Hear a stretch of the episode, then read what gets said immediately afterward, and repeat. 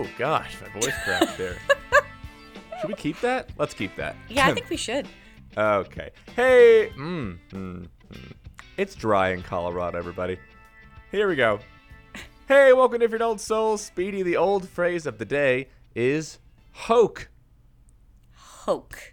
Plenty of hoke, which is a lyric in the song Make 'em Laugh, which relates to our topic today, which is the 70th anniversary of what many consider the greatest musical of all time, Singing in the Rain. And I have borrowed that phrase, plenty of hoke, because Donald O'Connor sings, My grandpa said, go out and tell him a joke, but give it plenty of hoke. Ooh, yes. See, this one, Danny, actually, I, I say the word hokey in my real life. Oh, that's So- interesting. Oh, is that where hokey came from? I didn't do the math on that. Oh, yeah. So, I mean, I, I actually have not. I, I'm assuming hoke and hokey are, are one and the same. Hokey It is kind of like a campy, um, Mm-hmm. campy sort of sense of humor type definition. Yeah, I mean, you Is that right? like every definition I found was like I was like, well, that's a, that's a little like too textbook to explain hoke, but it's basically like, well, I'll read you the definition according to Google or wherever Google gets their definitions from, but it says Like uh, in acting in cheek. insincere, sentimental, or melodramatic manner. Quote: Mm-hmm. Just try it straight, don't hoke it up. Um, so yeah, it's basically like being a little dramatic, having fun with it because he's telling a joke, so he's giving it hoke. Giving it hoke. Plenty Plenty, of of hoke. hoke. Now, I wa- I was very determined to make our old phrases today come from Sing in the Rain. So I'm going to tell you what was in second place for the, the phrases I was choosing between. Oh, yes, please. There's also a phrase that uh, Jean Hagen says, aka Lina Lamont, um, when she's trying to speak to the crowd at the end of the movie to finally have her voice be heard normally by the audiences. And she says, If we bring a little joy into your humdrum lives. so I was gonna make it humdrum lives, which means lacking excitement or variety, dull, monotonous. And I just, it kind of, remi- I think you would understand it. It reminded me of a lot of like stand-up comics. Since I do stand-up, I relate to this. But like, you you would know this when we were on, doing improv together. When people try to get people to come to their comedy shows, and they're like, "If you need a laugh today, you know, if you're having if you're having a dull day, I'm having a comedy show at this very small bar. Right. This is my gift to the world to give to mm-hmm. you. I do it Wouldn't for you you, not because I want to make a lot of money to make people laugh. It's because I want to make people laugh. um, but that's what when she says, "If we bring a little joy into your humdrum lives," I was like. Jean Hagen has a tight five. That's what doing tonight. The- um, Man, but that's that's a, yet another word that I do actually use. But yeah, they're both might easy, also. sorry. Oh no, but it's okay because also I watched this movie as a kid, so perhaps these seeped into my vocabulary from this movie. Who's to say? Chicken or the egg. Ooh, uh, So- Ronald or McDonald. Never mind. This is gonna be interesting because I feel like you and I both watched this movie a lot growing up, and I don't know for you, but for me, I was revisiting it for the first time in a bit, and I was like, "Oh, I, was never too. picked Yeah. up on some of these things. How uh, weirdly made this movie is." Yes. um, but I want to start here with "Singing in the Rain." Rain in Los Angeles. The gasp. Either this is proof that climate change is real, or this movie is a sci-fi. Because I don't remember there being a lot of rain in Los Angeles anytime I visited. And I think, based on how I've seen people drive when it suddenly starts to rain for the first time in three years, Gene Kelly would have been hit by a car within 30 seconds. That's true. We should have been hearing tires screeching all around. It's rain! Where is it coming from? We should have listened to Moses. One of the plagues is here. Rain. I just like it's they're just like, yeah, it's raining in Los Angeles. Anyway, Yeah, anyway, that's normal. that's normal. Yeah, you know what? That that is that is a wonderful point, which I can now appreciate now that I do live here. Um, I'd like to interpret it as um, since he should be screaming and, and setting everything on, on fire in town, the fact that he has chosen to be so so happy about it, the point is just emphasized. What Yes, a the- what a happy man. yeah, this man's going crazy. Um, okay, so I want to start here with Singing in the Rain. Uh, I'm going to read everybody the American Film Institute's AFI's top five musicals as of 2006 when they released their list of the best musicals. All right. Number five, Cabaret. Number four, Okay. Sound of Music. Oh, Number three, Wizard of Oz. Number two, West Side Story. And number one, Singing in the Rain. no way. Now I'm going to read you its top five movies, which they released in 2007. It's a much bigger list, but I'm going to give you their top six. Okay. Number one, number one overall, Citizen Kane. Number two, Oh. The Godfather. Okay. Number three, Casablanca, my favorite. Mhm. Number four, Raging Bull. Number five, Singing in the Rain. Number six, Wow. Gone with the Wind. So- Above, Gone with the Wind. Above Gone with the Wind. So here's what I'm going to say Singing in the Rain is my favorite musical, of movie musical ever. I've definitely seen it the most times. But I could not explain to somebody why it is so loved. Do you know what I mean? Oh yeah, you know what, Danny? It's it's really funny because after I did my rewatch, which again was after a long time of having not seen it, I got to experience it pretty pretty freshly, and I, I spent a lot of time thinking about exactly that and going, huh, what is it about this? Because really, when you think about it, like we all know the plot, it's a very simple plot, but so much of the movie isn't even surrounding it. There's tons of dance numbers that have nothing to do with what the movie even is. you know. So I just, yeah, I guess like I understand because it's my favorite. And, you know, everyone understands like when something is your favorite, that doesn't mean you're saying it's the best. That means Right. you're saying it, it connects with you the most. But Yeah. I'm fully willing to say that West Side Story and Wizard of Oz and Sound of Music are all better than Singing in the Rain. I'm okay saying that. In reality, Singing in the Rain only has like three famous songs from it. Really, like I I just, Yeah. it's very confusing that it's so lauded. Even though I love it, so I guess I can understand it, but I don't understand it. Right. Yeah, I mean the the one thing that I was I was reflecting deeply on Danny is pondered. I pondered, pondered, is just that every song is so filled with joy. Um, and and really, e- even plot wise, there's only one second of conflict where Debbie Reynolds cries for a moment. But other than that, everything is a romp. This whole, the whole song "Singing in the Rain" itself is about just being joyful, make them laugh. Is be hey, be joyful, don't be sad. Um, Good morning. is- they they stayed up all night. Have you ever felt perky after an all nighter? But they're like, it's college." great. Da da da da. Yeah, oh my gosh. This is such a great point, and I think I think you've actually hit it. And I'm glad that we talked about it because it was bothering me, and I think you hit it because, like the the top four that I just read there.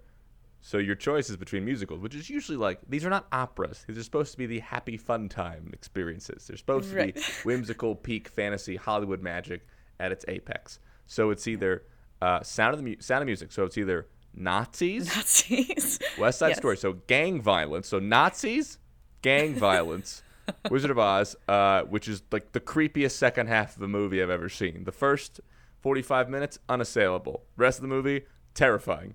Oh, so yeah. it's oh, and also, I mean, to me, the tornado scene is is legitimately terrifying. also yes, and you're from the Yeah. Midwest, so that's probably doubly scary. So doubly scary. Yes. yeah. So you have uh, Nazis, gang violence, a terrifying fantasy of a witch harassing a, a poor minor and her dog, or just like you have Debbie Reynolds who fills everyone with joy, Donald O'Connor who fills everyone with joy, Jean Hagen who's hilarious, and Gene Kelly who is maybe the biggest musical star ever, not named Fred Astaire, all just kind of tap dancing for a while in a Yes. completely nonsensical plot. Well, I, I Oh, guess yeah. that's why we love this movie because it, it encapsulates the spirit of musicals. Oh, totally. And not to mention completely random out of the blue but breathtakingly beautiful dance number with dancing legend Cyd Charisse at the end for no reason and then it just goes away. It, I mean, you almost forget that it's in the movie because it has nothing to do with anything. But So we, we need to get to that, and I'm glad you brought up that. Uh, Charisse is the, the woman in the green dress, everyone. Um, and can you hear the jackhammer outside my apartment right now? Can you hear it? I cannot. All right, good.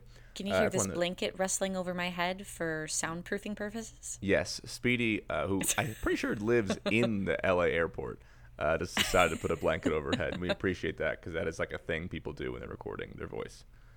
Um, so this movie came about because this guy, this lyricist at MGM named Arthur Freed, had seen MGM do it a couple times where they would make a movie based on somebody's catalog, like they did An American in Paris, which is all of Gershwin's music, even though he was already dead by that point.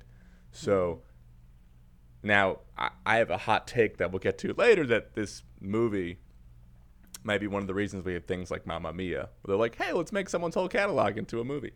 Um, but so he wanted to do that too with all of his stuff at MGM. So, with the exception of Moses Supposes and kind of, but not really make him laugh, and we'll get to that, none of the movie's songs are original. They've all been released by MGM before, and they have put them all into this movie. And since you mentioned the Broadway ballet scene, the one where they're like, gotta dance, Yeah. when that comes into the movie, you're like, okay, now it's forced, guys. You had you had hooked me. You made me believe it'd be raining in Los Angeles and that no one would go crazy. And I believe that that they were silent film stars. Um, but come on, guys, why are we in Broadway for ten minutes? By the way, actually, let me read this to you, Speedy, because I I read this. I don't know if this is true, but I read this on IMDb, their little Oh, trivia yeah. thing. Um, that scene took a month to rehearse, two weeks to shoot, and cost six hundred thousand dollars, which was a fifth of the overall budget. Oh my gosh. They went all out for a scene that, if I had my choice, I would cut it from the movie. right. It makes no sense that it's in the movie at all. It makes it zero sense. I mean, it, and it's a huge, beautiful stage. Like it looks great, but I kind of wish that they would just uplift it and put it in another movie, like The Bandwagon or something. I feel like it would be more at home there. So my favorite part of that is when like they, he says, "Let me explain to you what I'm visualizing for the last number in the movie," and then they go to this imaginary thing where he's acting out this scene for ten minutes, and then they come back, and the film executive says, "I'm having trouble visualizing it." I guess I'll just have to see it. It's like we did. Don't include it. The movie is about a dancing cavalier. Why is there Broadway? I did I miss something about the plot? Why does the Cavalier movie of Broadway? Right. I I don't I don't know, Danny. I had the same thought and I went, "Wait, did I not connect some dots here?" And then I said, "You know what? No, it's okay. Gene Kelly with a with a suitcase trotting around. It's okay. Because Accept we get for what it more. We get more Gene Kelly.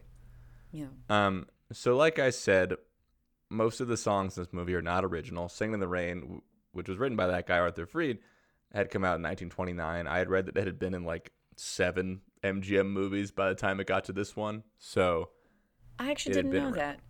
oh well, Speedy, don't worry. I read way too many articles before doing this podcast, so I have many things. So, um, the only like true original song from this movie is Moses Supposes, which is very disappointing because I really hoped that MG- MGM just had a tongue twister song in their catalog that they got to pull out for this movie. Yeah, I was gonna say, does that even count as a song? Really? That just sounds like a vocal warm up before the real songs. In fact, I've used it as a vocal warm up in theater. Oh, have you really? Because I, I wrote it down to see if we could. Because it says Moses supposes his toes are roses, but Moses supposes erroneously. Moses, as he knows, his toes aren't roses, as Moses supposes his toes to be. Um, is toes a word? No, it's Thank an you. abomination. Okay, because uh, we're recording this while I'm staring at my bachelor in journalism hanging on the wall, and I don't remember learning toes is in AP style. No. And I am looking at your degree hanging on the wall via the mirror behind you. So I too am, am weeping over your degree. and you see my cat, my cat, Yeah, and your cat, who's yes. always hanging out during the podcast because this is usually when she sleeps. Even though I'm recording a podcast next door and there was a jackhammer outside, Pepper is sound asleep because this is the time. Um, so, however, so then the other song that's kind of original, but I don't think it should be considered original, is "Make 'Em Laugh," which is probably my dad's like fave song that we love to sing. You know, I feel like if you like comedy, this that song is an anthem. yeah. Oh, for sure. I also feel um, no one could do it better than Donald O'Connor. I mean, I almost can't want to sing it myself because he's just so good. I think I read a thing where like there was some contractual thing where they weren't gonna pay him just yet, but he held out. Was like, no, you're gonna pay me because like who else could have done this song but Donald O'Connor? Like he never had leverage Yeah. over MGM except for this one time where they're like, I don't know if anyone else can do a backflip, so Yeah. yeah, or we need take you something like that. Oh, do, do you know? Oh, I, I should have looked it up. How many takes that he had to do for that? Because he did end up in the hospital. Right. So that's that's a big legend that uh, he wound up in the hospital because he had to figure out how to do a backflip off the wall and also get hit in the head a bunch of times, do all these things. Um, I'm gonna read a quote from him. He said, "I was smoking four packs of cigarettes a day then, and getting up those walls was murder. They had to bank one wall so I could make it up, and then another wall. We filmed that whole sequence in one day. We did it on a concrete floor. My body just had to absorb this tremendous shock. Things were building in such a crescendo that I thought I'd have to commit suicide for the ending. I, I came back on the set three days later. Gene Kelly applauded me, told me it was a great number, and then said, Do you think you could do that number again? Oh, Because the lens was like fogged or something. The camera had fogged. get out. So that, but then I also read an interview with him many years later with Roger Ebert, where Roger Ebert was like, "Is this all true?" And Donald O'Connor said, "Yeah, they made that up." So I never know what's real anymore. But Oh. I'm, but I think I think it's true. I think because then he kind of goes in this like rant about uh, scheduling conflicts. So maybe he just didn't understand the question because I think he was in the hospital. And we'll get to other things. All three of them had different ailments during the movie. We'll get to them. Oh, yes, they did. Um, yeah, but I, I would also tend to believe that something horrible happened to him from doing that because trying to do that It looks painful. like, yeah. looks really painful. yeah, and, and it's a rare time where you're like, that's him. Like you know that's not a stunt, a stunt double. Like you're watching him get hit in the head, and you're watching him doing a backflip. Oh, for sure. It's all. I mean, there, I think there's one or two cuts in there, but for the most part, it's just one big running take, and it all is him emoting. So he's getting hit in the face and falling on the ground, but also mugging to the camera. Like, Yeah, he, he, is he? I feel like Technicolor is like the movie version of vinyl, where like everything pops more, and like Donald O'Connor's eyes are so blue. yes, It's like what dreamy eyes. Like I feel like I don't know if this is appropriate, but we're going for it. Would you take Cosmo Brown over Don Lockwood? oh, a thousand percent. Yeah, I, I was like, you know, I think I would. I don't know why he's like the sidekick. I would much rather have Cosmo Brown oh yeah. as my lover. He's he's so charismatic and and yeah, truly, he's funny. yeah, he's funny. I, I would say underutilized in this film. So that's the thing. I feel like because Gene Kelly is so famous and the star, and he's on the poster, and he's the draw. But I'm really watching for the other three, Yeah. like Debbie Reynolds, Jean Hagen, and Donald O'Connor, are all the three best parts of this movie. But maybe that speaks to Gene Kelly as a star that he can let everyone else shine. He's also co-directing the movie, so he's kind of busy. Um, but Donald O'Connor, I think he won a Golden Globe for this, but didn't get nominated for an Oscar. We'll get to the Oscar nominations. This is like the most famous example I could think of of a movie. Maybe it's, I guess Citizen Kane's the other one. Just completely ignored at the Oscars. Man. But to backtrack on Make 'em Laugh, it was basically ripped off. It's widely accepted now that it was stolen from this song called "Be a Clown" from this movie called The Pirate. Yeah, The Pirate's one of my Garland and Gene favorite movies Oh, ever, you're a pirate Danny. person? So wait, I'm a hold on. pirate person. And Not and every time can- I watch this movie, this. I'm like, what the heck? and it's So wait. Gene Kelly in Be a Clown Yes. as well. So wait, did you watch this after seeing Pirate and go, wait a minute, when you were like nine? oh yeah. Oh yeah. I, the uh, See, I've never met anyone who actually did this, who actually had this reaction authentically. that- you always just so- read about it later. That's so funny. Oh, authentically. Oh, yeah. Because I mean, me and my sister would watch The Pirate on repeat for years. This is a movie I can quote in my sleep, and "Be a Clown" is the big, big ending number. So, So wait, hold on. I have many questions now. I'm interviewing you now. So, had you read about this, or you just always felt this way, and I'm just now informing you you were right. I have always felt this way, and you are just now informing me that I'm right. It's the exact. Are you kidding same, me? No, for real. It's the Oh exact same melody, and it's always bothered me. And be a And you clown. never is the- Googled it? no, I've just been like, hey, why'd they take that song? It's the finale of the pirate. Why would they repurpose it like This this? honestly, like, you must feel like Luke Skywalker right now. Like, I spent my whole childhood thinking I knew more than I really did. I felt certain things, the Force, and then suddenly I was confirmed that I was the most powerful Jedi in the entire universe. Like, you were like, I'm pretty sure like the second most famous song from the most famous musical ever is a complete knockoff. yes. Nobody told you.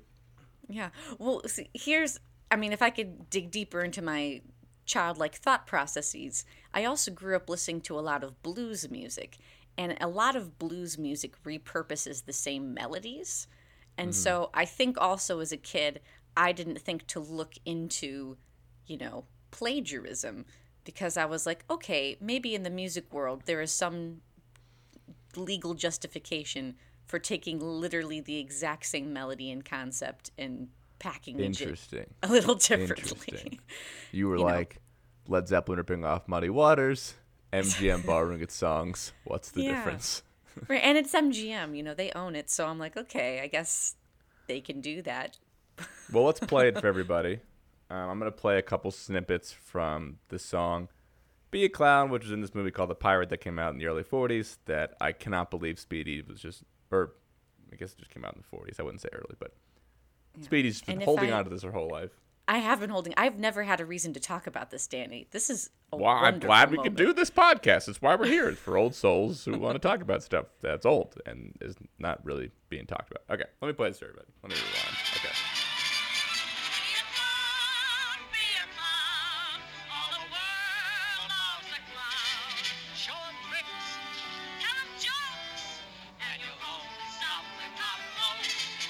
Make 'em laugh, be a Make 'em-. Yeah. All the world loves a clown. So that song was written by Cole Porter, but there's a story that uh, Irving Berlin, another famous composer from the time, was on set one day and he heard the playback of Make 'em Laugh and started on commenting on how much it sounded like Be a Clown. And at that moment, Arthur Freed quickly changed the subject. so he would stop realizing it. so they almost got caught by Irving Berlin. Wow. Oh, it's just so funny. Um, I mean, barely disguised though. The song is essentially the same concept. yeah, Make him laugh, and Donald O'Connor is acting like a clown. And I can't be- believe be you never clown. looked this up and you just actually thought this. How many people who aren't 90 actually listened to Singing in the Rain and got mad at the song? We're, hold on. When we said we're going to do this podcast and we were going to talk about Singing in the Rain today, did you think, oh, I can finally release this incredibly hot original take of mine?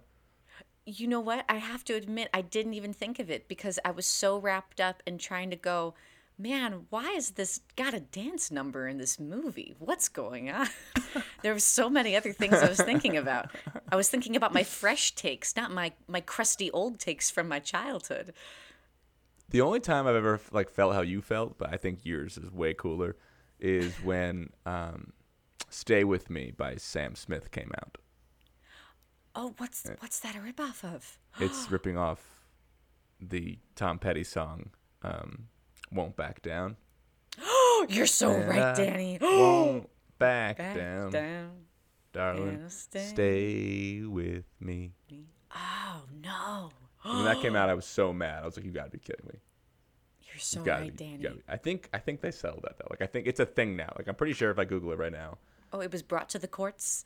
I'm pretty sure if I go to Sam Smith, stay with me on Google right now, Tom Petty is now one of the songwriters, or like they added his thing.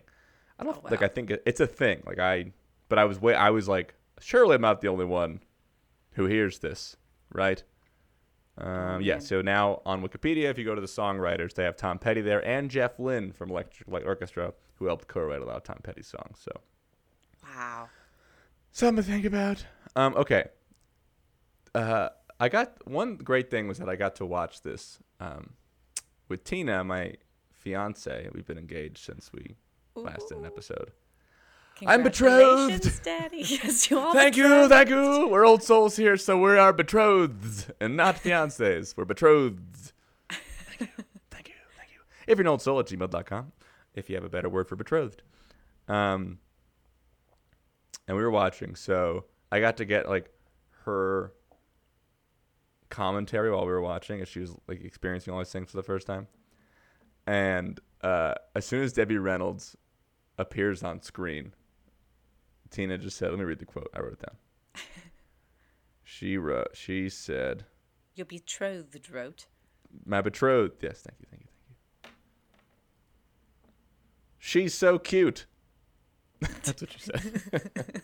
she was so excited about how cute Debbie Reynolds is. Given, I think they filmed this when she was like 18 or 19, and Gene Kelly's like 42 or Yeah. something. It, it is an unbelievable romance to me. I feel. it's, And it's they, a part of uh, the film I did- don't buy. they did not get along. So it's like a thing. Like Gene Kelly was forced to cast her. Uh, she had no dancing experience. yeah. She was an actor, but did not dance. And apparently was he was just the absolute worst to her. Like made her cry all the time. And, And well, then yeah, would yell at Donald Duck. perfectionist. Yeah. Yes, yes. Uh, actually, it, I'm gonna read a quote from that Donald O'Connor interview with Roger Ebert that kind of that kind of takes it from mean to uh, like gross. But Uh-oh. Donald O'Connor said she came to me and she said, "Donald, it's been very difficult for me to do this picture because it's overwhelming." And we did the scene where she kisses Gene Kelly, and she told me, "I don't know how to handle this, but he's been sticking his tongue down my throat." And then the transcript says, in parentheses, "Crowd shrieks and applauds." Who's applauding? Oh no. Who in the crowd applauded that? Weird interview audience. Oh, gross. You're right. Eh. This did get gross. Yeah, uh, listen, most of the people we admire aren't that great, probably, especially when they're from 100 years ago. it's a very weird time. Um, and we love this movie, and we will continue talking about it, but we will acknowledge the bad parts because that's what we should do. That that, Right, that is the only way to be fair. do. That's the only way to be oh, fair. Of course. And I have to say, I'm, I'm having a. You're witnessing some earth-shattering moments for me here today, Danny. Because Sorry. I'm really I, sorry. how could you? Um, I, I was very aware that he was a bit of a drill sergeant and he was a perfectionist. Um, but I thought it was one of those cases where they're like, he's brutal, but we respect him. But it sounds like he was just kind of uh, a little Bad. bit of a monster. Yeah, he sounds kind of bad. I will say it kind of added up to me because Tina and I kept commenting on the kissing in this movie because we were always like, these are really weird kisses. yeah. Uh, however, they did make up by the end, and Debbie Reynolds uh, said that he was the most exciting director I've ever worked for. And um, he, she said every so often he would yell at me and make me cry, but it took a lot of patience for him to work with someone who had never danced before. That's that's Mm. kind of her. Very kind of her. uh, there's a story uh, where uh, she said to the Sunday Express in 2013, "My feet were bleeding from all that dancing, and when I pointed it out, Gene Kelly would say, "Clean it up." He was very sentimental like that." she also once said that the two hardest things I ever did in my life were childbirth and singing in the rain. Wow. And I have to be very grateful that she went through with both. Yeah. yeah. Since, she gave said great this yet. things to the world. Yeah, we haven't said this yet. Uh, her daughter is Carrie Fisher, the princess from Star Wars. We brought up Star Wars, and I didn't even pivot to Oh. Carrie Fisher. Let me ask you something, Speedy. When you were watching this movie, were you like, "Oh yeah, she kind of looks like Carrie Fisher"? Absolutely not.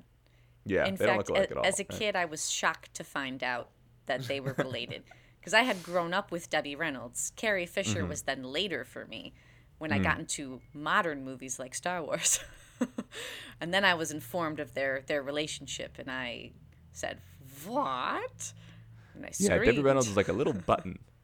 She is. She's a little button, and and Carrie button. Fisher is, is like a, a strong go getter, like a Different I don't know how to put a word to it. She's like a tough broad, you know.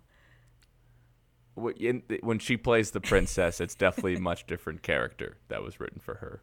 Yes, thank you. than Kathy Selden. I, Um, I should not speak as if Carrie Fisher is Princess Leia, but that is how I I understand. it's it's hard to differentiate them. Um, but I will say, to counter your point, that when Gene Kelly later praised her because he said he felt bad for how much how mean he was to her, like he he said he regretted it. Oh, He said that she was quote strong as an ox. "Oh, So clearly, I see." Reynolds tough. Yeah, the Reynolds Ox. are tough ladies, oxen, oxen should I- women. Do you think when I read my vows, when I get married to my betrothed, I should say, Tina, you are strong as an ox? Would that be romantic if I compared her to cattle? Would that be good? Is Yeah, that I how you so. flatter somebody? I think so. I think it demonstrates that you really see her worth. That she could carry a bundle of sticks on her back if you guys were trapped in the woods. You would plow so well if we moved out to the country. I love you. Um, there's also a story of Debbie Reynolds, like, cause she was crying so much on set that one time she hid under a piano, and that Fred Astaire found her and came and gave her some dance coaching and told her that she was doing a good job. oh, Isn't that sweet? that is so sweet. Yeah. Is He is Fred nice. Astaire just like the nice version of Gene Kelly? Is he? They are certainly opposites and would eventually host That's Entertainment movies together. And it was always like Fred Astaire is like the graceful dancer, and Gene Kelly is like this acrobat stunt double dude who would just climb stuff and dance and be weird. Um. Oh. Okay. I'm, re- I'm reading too many facts, but getting your reaction is kind of making it worth it. Um. Well, shucks. Okay. I don't know if you also had this feeling, because I also. So the, the the climax of the movie, I guess, is this whole thing where Debbie Reynolds' character, Kathy Selden, is is singing for Jean Hagen's character, Lina Lamont, and then they pull back the curtain, and blah blah. Um, but when she's singing "Would You," you know, "Yeah, hold me in his arms, would you? Would you? Would, you? When Debbie Reynolds does that, she is also lip singing. Oh, It's somebody else's voice. It's this woman, uh, Betty Noyes. So uh, really? Jean Hagen is lip singing, Debbie Reynolds lip singing of somebody else. So there's a three part lip sync going on there. So th- oh, dang. now she is singing in like Good know. Morning and stuff like that. But that song, in particular, and the- I think there's a line of dialogue that Jean Hagen says, and it's actually Jean Hagen's real voice, her not high pitched voice. Oh. So that movie actually Oh my gosh. talk- it has somebody lip syncing from somebody else, but that person in the movie is lip syncing from somebody else behind her movie. This movie is meta as crap.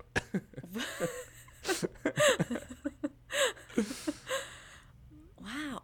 Sorry. Again, mind blowing moments. Hmm. Things I did not know. But this movie is so meta in how it makes fun of movies. Like most of the movie, and Tina turned to me at one point. Yeah. She's like, "Is this movie just mocking movies?" And I was like, "In a way, it is mocking uh, how hypocritical Hollywood is." So I kind of liked they did that. I don't. Yeah. I'm sure it wasn't because they wanted to be thematically like, "See, we're even making fun of the movies because we're so meta." In 1952, we're really in. We're like Rick and Morty, you see, uh, making fun of you while we're doing a plot. Um, but it does work for how this movie's making fun of movies. But I would I I don't because I was sitting there and I was like, okay, well that's not Debbie Reynolds' voice. Like that doesn't sound like her in that "Would You" song. It's like a way deeper voice. So I was like, do they not think that people at home? I guess we didn't have DVDs yet, so they didn't think anyone would rewind. So I guess they were like, oh, no one will have time to rewind it. Be like, that's not Debbie Reynolds' voice. But I just don't understand how they could just be like, no one will figure this out. We'll just change voices halfway through a movie for a character. How do they? Like, right. I, we've been listening to her talk the whole movie. Seriously. I mean, it's. Again, you're helping me unpack things that I didn't even consciously bring to the surface, but I did have the thought at one point, like, hmm, if if the point is that Debbie's character is supposed to have this uh, voice that contrasts with Lina's, why would they cast someone who has a a high, springy voice? Um, yeah, and then I was like, oh, that sounds deep, but I guess maybe when she puts on her singing voice, she's able to make it go deeper and not sound like her. Exactly. You're like rationalizing it in your Yes, head. I did the same thing. I was like, oh, I guess her voice is deeper than I remembered 10 minutes ago. Yes, 10 Um, minutes ago. So let's talk about Jean Hagen. Because this Yes. movie was only nominated for two Oscars at the 25th Academy Awards, Wow. which tells you how old the Oscars are. Goodness. This movie came out in 52.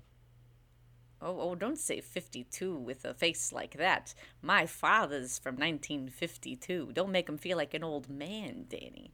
My dad's born in 53, so Oh, okay. All right, so it's fine. I, I guess you have superiority in terms of who has older parents. Damn you! At least I have that leg to stand on. So it was only nominated for Best Scoring of a Musical Picture, which obviously is a much different category now. Um, and Jean Hagen. She's the only actor nominated in this movie. Wow. And I started off being mad about that. But by the end of the movie, I'm just like, she steals every scene she's in. Like, she's so funny in this movie. She is. She Everything she does. And like, it, listen, comedies from 10 years ago aren't funny anymore. If I watch The Hangover now, I'm like, this is just offensive. I don't really find this funny. This is just outlandish words that they're saying really confidently because they shouldn't Yeah. be saying them. Whereas this movie, it's 70 years ago, and when, legitimately, I've never laughed harder than when they're yelling at her about not talking to the microphone, and she says, "Well, I can't make love to a bush."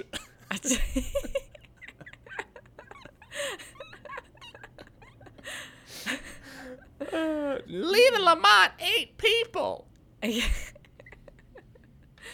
oh yeah, and she manages to do it.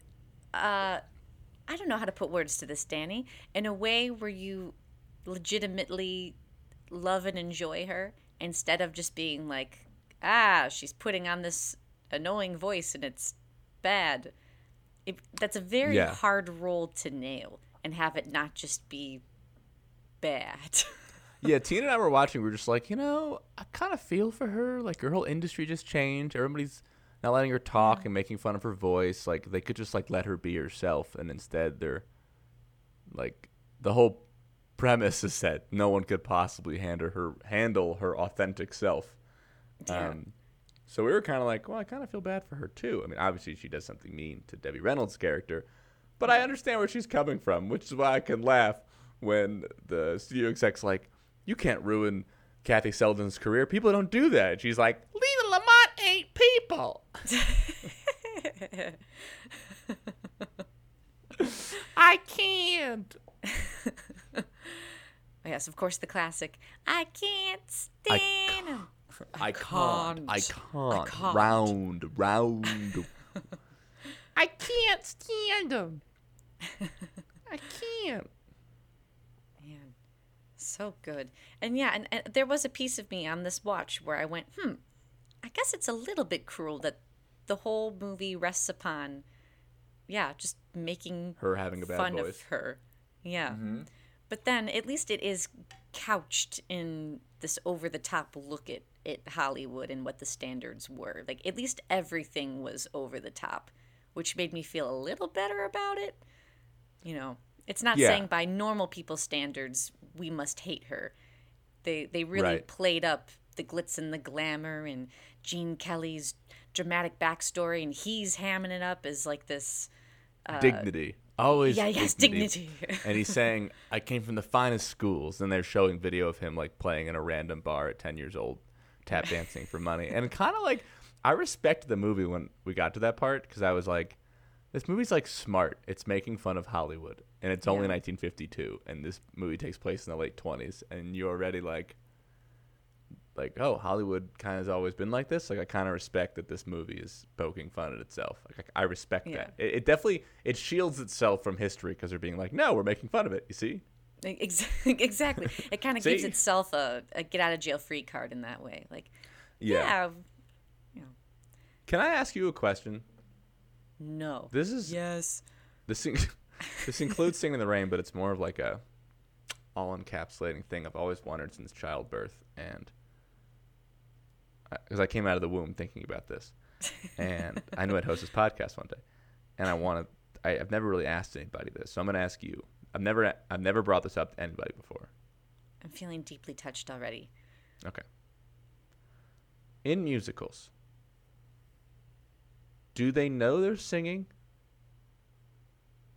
Mm. So, like, are in their heads are they still talking, but the presentation to us is they're singing, but they're really conversing for them, or is Ooh. in in in each world of a musical, is it just acceptable to break out in song and to suddenly have a backing track come out of nowhere, and there's an orchestra behind you, and you can just sing? Interesting. Because after good, say, af- oh, okay. so, So no, I no, you can say- continue because I have I have strong opinions Morning. that we're blurting out. after Good Morning, they all fall on the couch together and start laughing. Yeah. So it's like, do they know they're singing? yeah. What says you? Yeah, I say that it really depends on the number. And I think that the answer is not going to be consistent even within the same film. You know, like Good I agree. Morning, yeah, they they fall They're all laughing on the singers. couch. Yeah. It- of course yeah. they would break out in song in their world. They're all professional singers. Right. And and they're having lots of fun copying different musical styles and they're dancing the the cha-cha, you know, Right. they're they're running around dancing, singing, having a good time. I believe that they know. Um, but in other cases, I think that it's very much a departure from reality and the musical number or the dance number represents what they are feeling, you know, in, in a way that a normal conversation couldn't encapsulate and serve up to the viewer. You know, like any given love song, you know, isn't a, isn't a real serenade all the time. It's just trying to capture what what love feels like. So, yes, I feel it it varies very much. This is a great podcast episode idea. Speedy and Danny deciding if a movie knows they're singing or not. Because, like, Sound like of that. Music, I think she knows she's singing because she's literally teaching them how to sing. It's do, re, mi, fa, sol, la, ti, do. When you hear the notes, you know, she's literally teaching them how to sing. So, like, they know they're in a musical at that point. But, like, West Side Story, they're not like, tonight, tonight, somebody Right. will be murdered tonight. Tonight. I'm gonna take a knife and stab a guy. So I, like, I don't think sing. Yes. yeah. So I will sing. I want to tap dance because I'm murdering somebody. I just don't see that them singing about that uh, Right. in early '60s New York. But like, yeah, this movie they definitely know they're singing. It's just very interesting. Like when musicals, I've always been like, are they are they talking in their heads, or are they singing out loud and that's normal there? Right, right. Yeah, like in White Christmas when they're singing the song on the train, snow, snow, snow, snow. They know that they're singing. They're performers and they're having a fun time on the train. Um, but um, actually, well, we don't have to talk about White Christmas, but now I'm thinking if there's any song in that movie where they're not aware. But this is a conversation for another time. I'm sorry, I've never seen White Christmas. You've never, Danny, Danny, you've never seen White Christmas? For some weird reason, What? it never resonated with me. Daniel, Daniel, I, I wonder what that implore is. you. You, Do you think it's my Judaism? It, it might be your Judaism. But all I can say, Danny, is that as a kid, there were some parts of it that never appealed to me because a lot of it is surrounds a, a war veteran and, and things, which is deeply touching. But as a kid, I just wanted to see happy people tap dancing, so I was like, eh. But then as I grew older, oh no, Danny, it it is so good. You must, you must. Okay, Alright. we will do that this year. We can watch it. What year did it come out? I think it's like 33, right? Um, hold on. ooh, I don't know, White actually. I Christmas. think- no, it's not think 33. 40s. It's 54. Yeah. Oh, oh, 54, okay. All right, so we can do it in two years, or we can do it this year. I do want to do Casablanca later this year because that came out in 42. So we're getting all the twos out of the way this year. Yes, we should Okay. focus on the twos. Let's talk about maybe the most famous scene in movie history. I don't know. It's in the top 10 uh, when Gene Kelly dances and sings in the rain. Uh, I read one YouTube comment that said that uh, when the day Gene Kelly died, that Peter Jennings, the ABC News anchor, played that entire scene straight through as an homage to him. So it's a Oh, thing that's nice. makes people happy. Most people like that song. Like I said, it came out in 1929. Um, but they finally found a way to use it right in this movie. Um, Speedy, as far as scenes that make you joyous immediately, where does this scene rank for you? Oh, uh, pr- pretty well. Pretty, pretty high. Oh, yes. Um, and I, I particularly like uh, the way that it ends with the, the police officer and him realizing, oh, me being joyful in this way is acting out of sorts, but I also don't care. Um, I think I think that's all very nice. Um, and then he gives What's the, the, cop umbrella. on this one? Get out of the street, Kelly. Um, but yeah, I, I think it's just a nice. Uh, yeah, I- it ranks very highly because it, it's nice to see a- acknowledgement that um, I don't know th- the way that you would want to express yourself if you're truly feeling that happy. Like we feel the need to restrain it, but this is him letting it out, and I think it's I think it's That very is nice. Let me ask you something. You live in Los Angeles. Do you own an umbrella? No, No, you don't. Why? Why? What is it about Los Angeles that makes you not own an umbrella? because it never rains, Danny. Because it never rains. It never What is rains. this movie? Maybe I, if you're an old soul at gmail.com, if you can speak to uh, how it used to rain all the time in, in the desert in Los Angeles in the 1920s, and I just don't understand uh, our climate. Please let us know if you're an old soul at gmail.com. Yes, I don't think there's a movie scene that makes me more happy than this one. It's definitely in my top five. It's just like like you said, the sheer joy, even just like the way he goes like do do do do do do do do do do do like even the do do do's make me happy. Um, also, I read. Uh, are you ready for this? Apparently, when they filmed it, Gene Kelly had 103 fever. Oh, really? Yeah. So that's not just rain upon his brow, but also Yeah, he's just sweating sweat. feverishly. I have to say, like, obviously these are a little different, but like when I had COVID, I had like 102 fever, and I was like, I couldn't lift a toe, or a toeses, if you will. Um, I don't know how this man is tap dancing and like jumping in puddles. Like, how does he do this? Yeah. Yeah. This is where him being a drill sergeant when it comes to dancing um, comes back. And I, I guess I'm just glad that he's not a complete hypocrite. Like that he would drive other people to tears and bloody feet when they're not feeling up to it. But he'll do the same to himself. He has a four, 400 degree, a 104 degree fever, but he'll push through that dance number. Like a- at least he's consistent, not to try to justify Yes. the the, the bad actions of a apparently evil man. yeah, you definitely you, you want your genius perfectionist uh, to at least be working extremely hard as well, and he is because he's literally co-directing this movie. He's so he's directing it and choreographing most of it, and singing and dancing and starring in it. So he's Yeah. doing a lot. Um, does not excuse his behavior, but it can explain a little bit of it. right. But nothing should drive a man to stick his tongue down a woman's throat. That is gross. And people should know about it. Um, okay. Any other things that I wanted to bring up about this movie? Speedy, are there any things you were thinking about holding on to? Um, let me see. Well, I did just write down uh, a couple of of moments that made me guffaw. Okay, good, because I was going to get to that too. So good. Oh, Please cool. do that. Please do that. Okay. Oh, sure.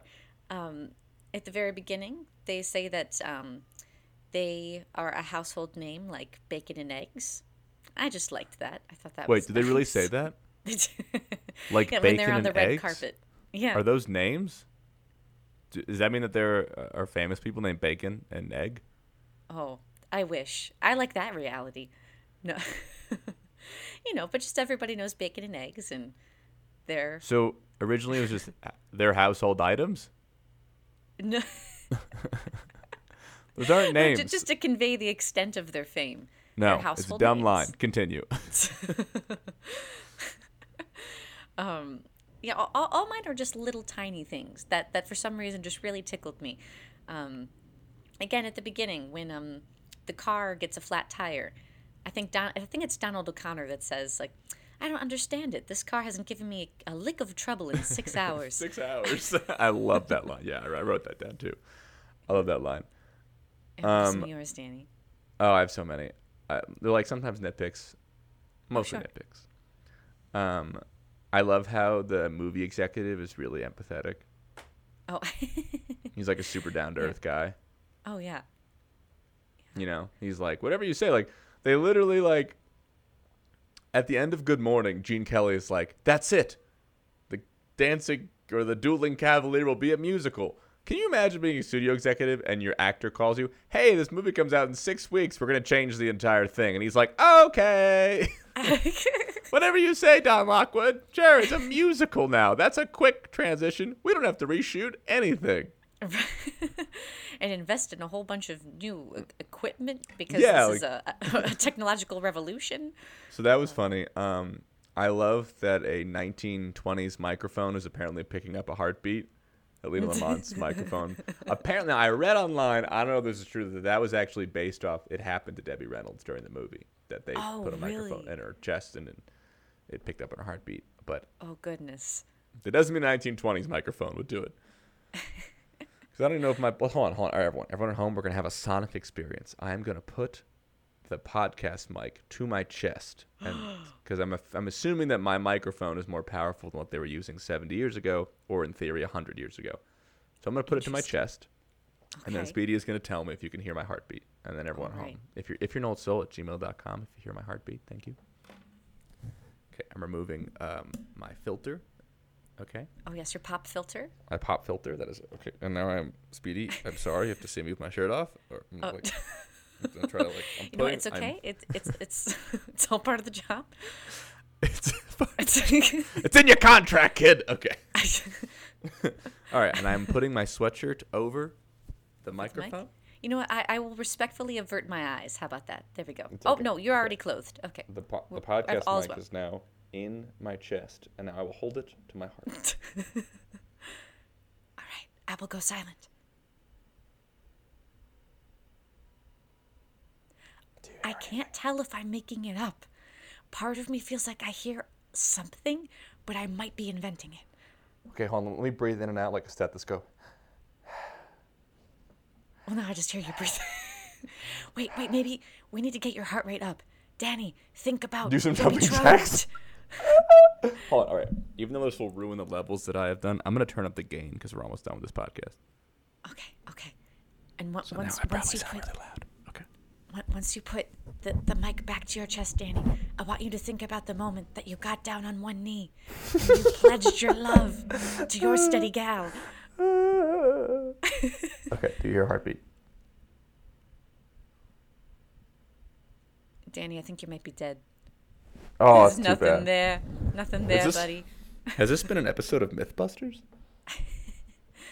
Let me check my levels. Let me check my levels. Okay. Not as bad. Okay. Well, see, I Um, know well- nothing about technology. Do you think it's possible that they actually had super powerful microphones, and then they're like, "Oh, I guess we can't use lead in our microphones anymore," and Oh, it was, it was a, a now um, ostracized element that they used to be using, like lead pencils. yes, that made them super powerful. That's so funny. Well, I can't make love to a bush. Um, Eight people. I ate people. Speedy, any other things that you want to get to with this movie? Oh goodness. Um, I think just um, I will say that I realize that Gene Kelly is a giant ham, but Donald O'Connor is a clown. Um, and they're two very different styles. And although and we like Gene, the clown. and we like the clown. Gene Kelly has been near and dear to my heart for so many years, and he did a great job in this movie. But really, for me, Donald O'Connor stole the show, and Debbie. Yeah, I th- Donald yeah. and The Debbie. two of them and Jean Hagen steal every scene they're in. Oh yeah. Um, and that's good because clearly Gene Kelly was not very nice to people. So I'm fine with him being the fourth lead. Even though it won't stop me from watching the pirate. Uh, Yeah, because you're the only again. person who still watches The Pirate. One more fun fact, can I throw at you? Oh please. Do you know the only surviving member of the film is, according to Wikipedia? No. It's Rita Moreno, the Oscar-winning Get actor who played. Anita in West Side Story. Oh. She is one of the actresses in the beginning of the movie that's like dating that really old dude. No kidding. That's Rita Moreno. That's Rita Moreno. Yeah. You know what? Oh, I saw her name on the credits and I went, what's she doing there? yeah. I did. I had that thought. She. Oh, good. Good, Oh, good, good. Wow. Yeah. Isn't that crazy? That is crazy. Wow, good for her. And and two Shoot. of the the most lauded musicals of all time, according to AFI, was it? Is that what you said? Yes, yes. Like Yes. the 16 years ago. Um, should we end the podcast with some doo doo doos? I think we should. And with a nice slow fade out, Yes. like songs used to end. While rock and roll music comes underneath. Yes. do do do do do do. Oh, this is off to a rough start. do, do. It's okay. The podcast started rough and will end rough. Do do do do do do do do do do do do do do do do do do do do do do do do do do do do be a clown be Be a a clown clown. All the Don't world loves a clown. Like Donald O'Connor. I can't believe you won that today oh, This is a beautiful day.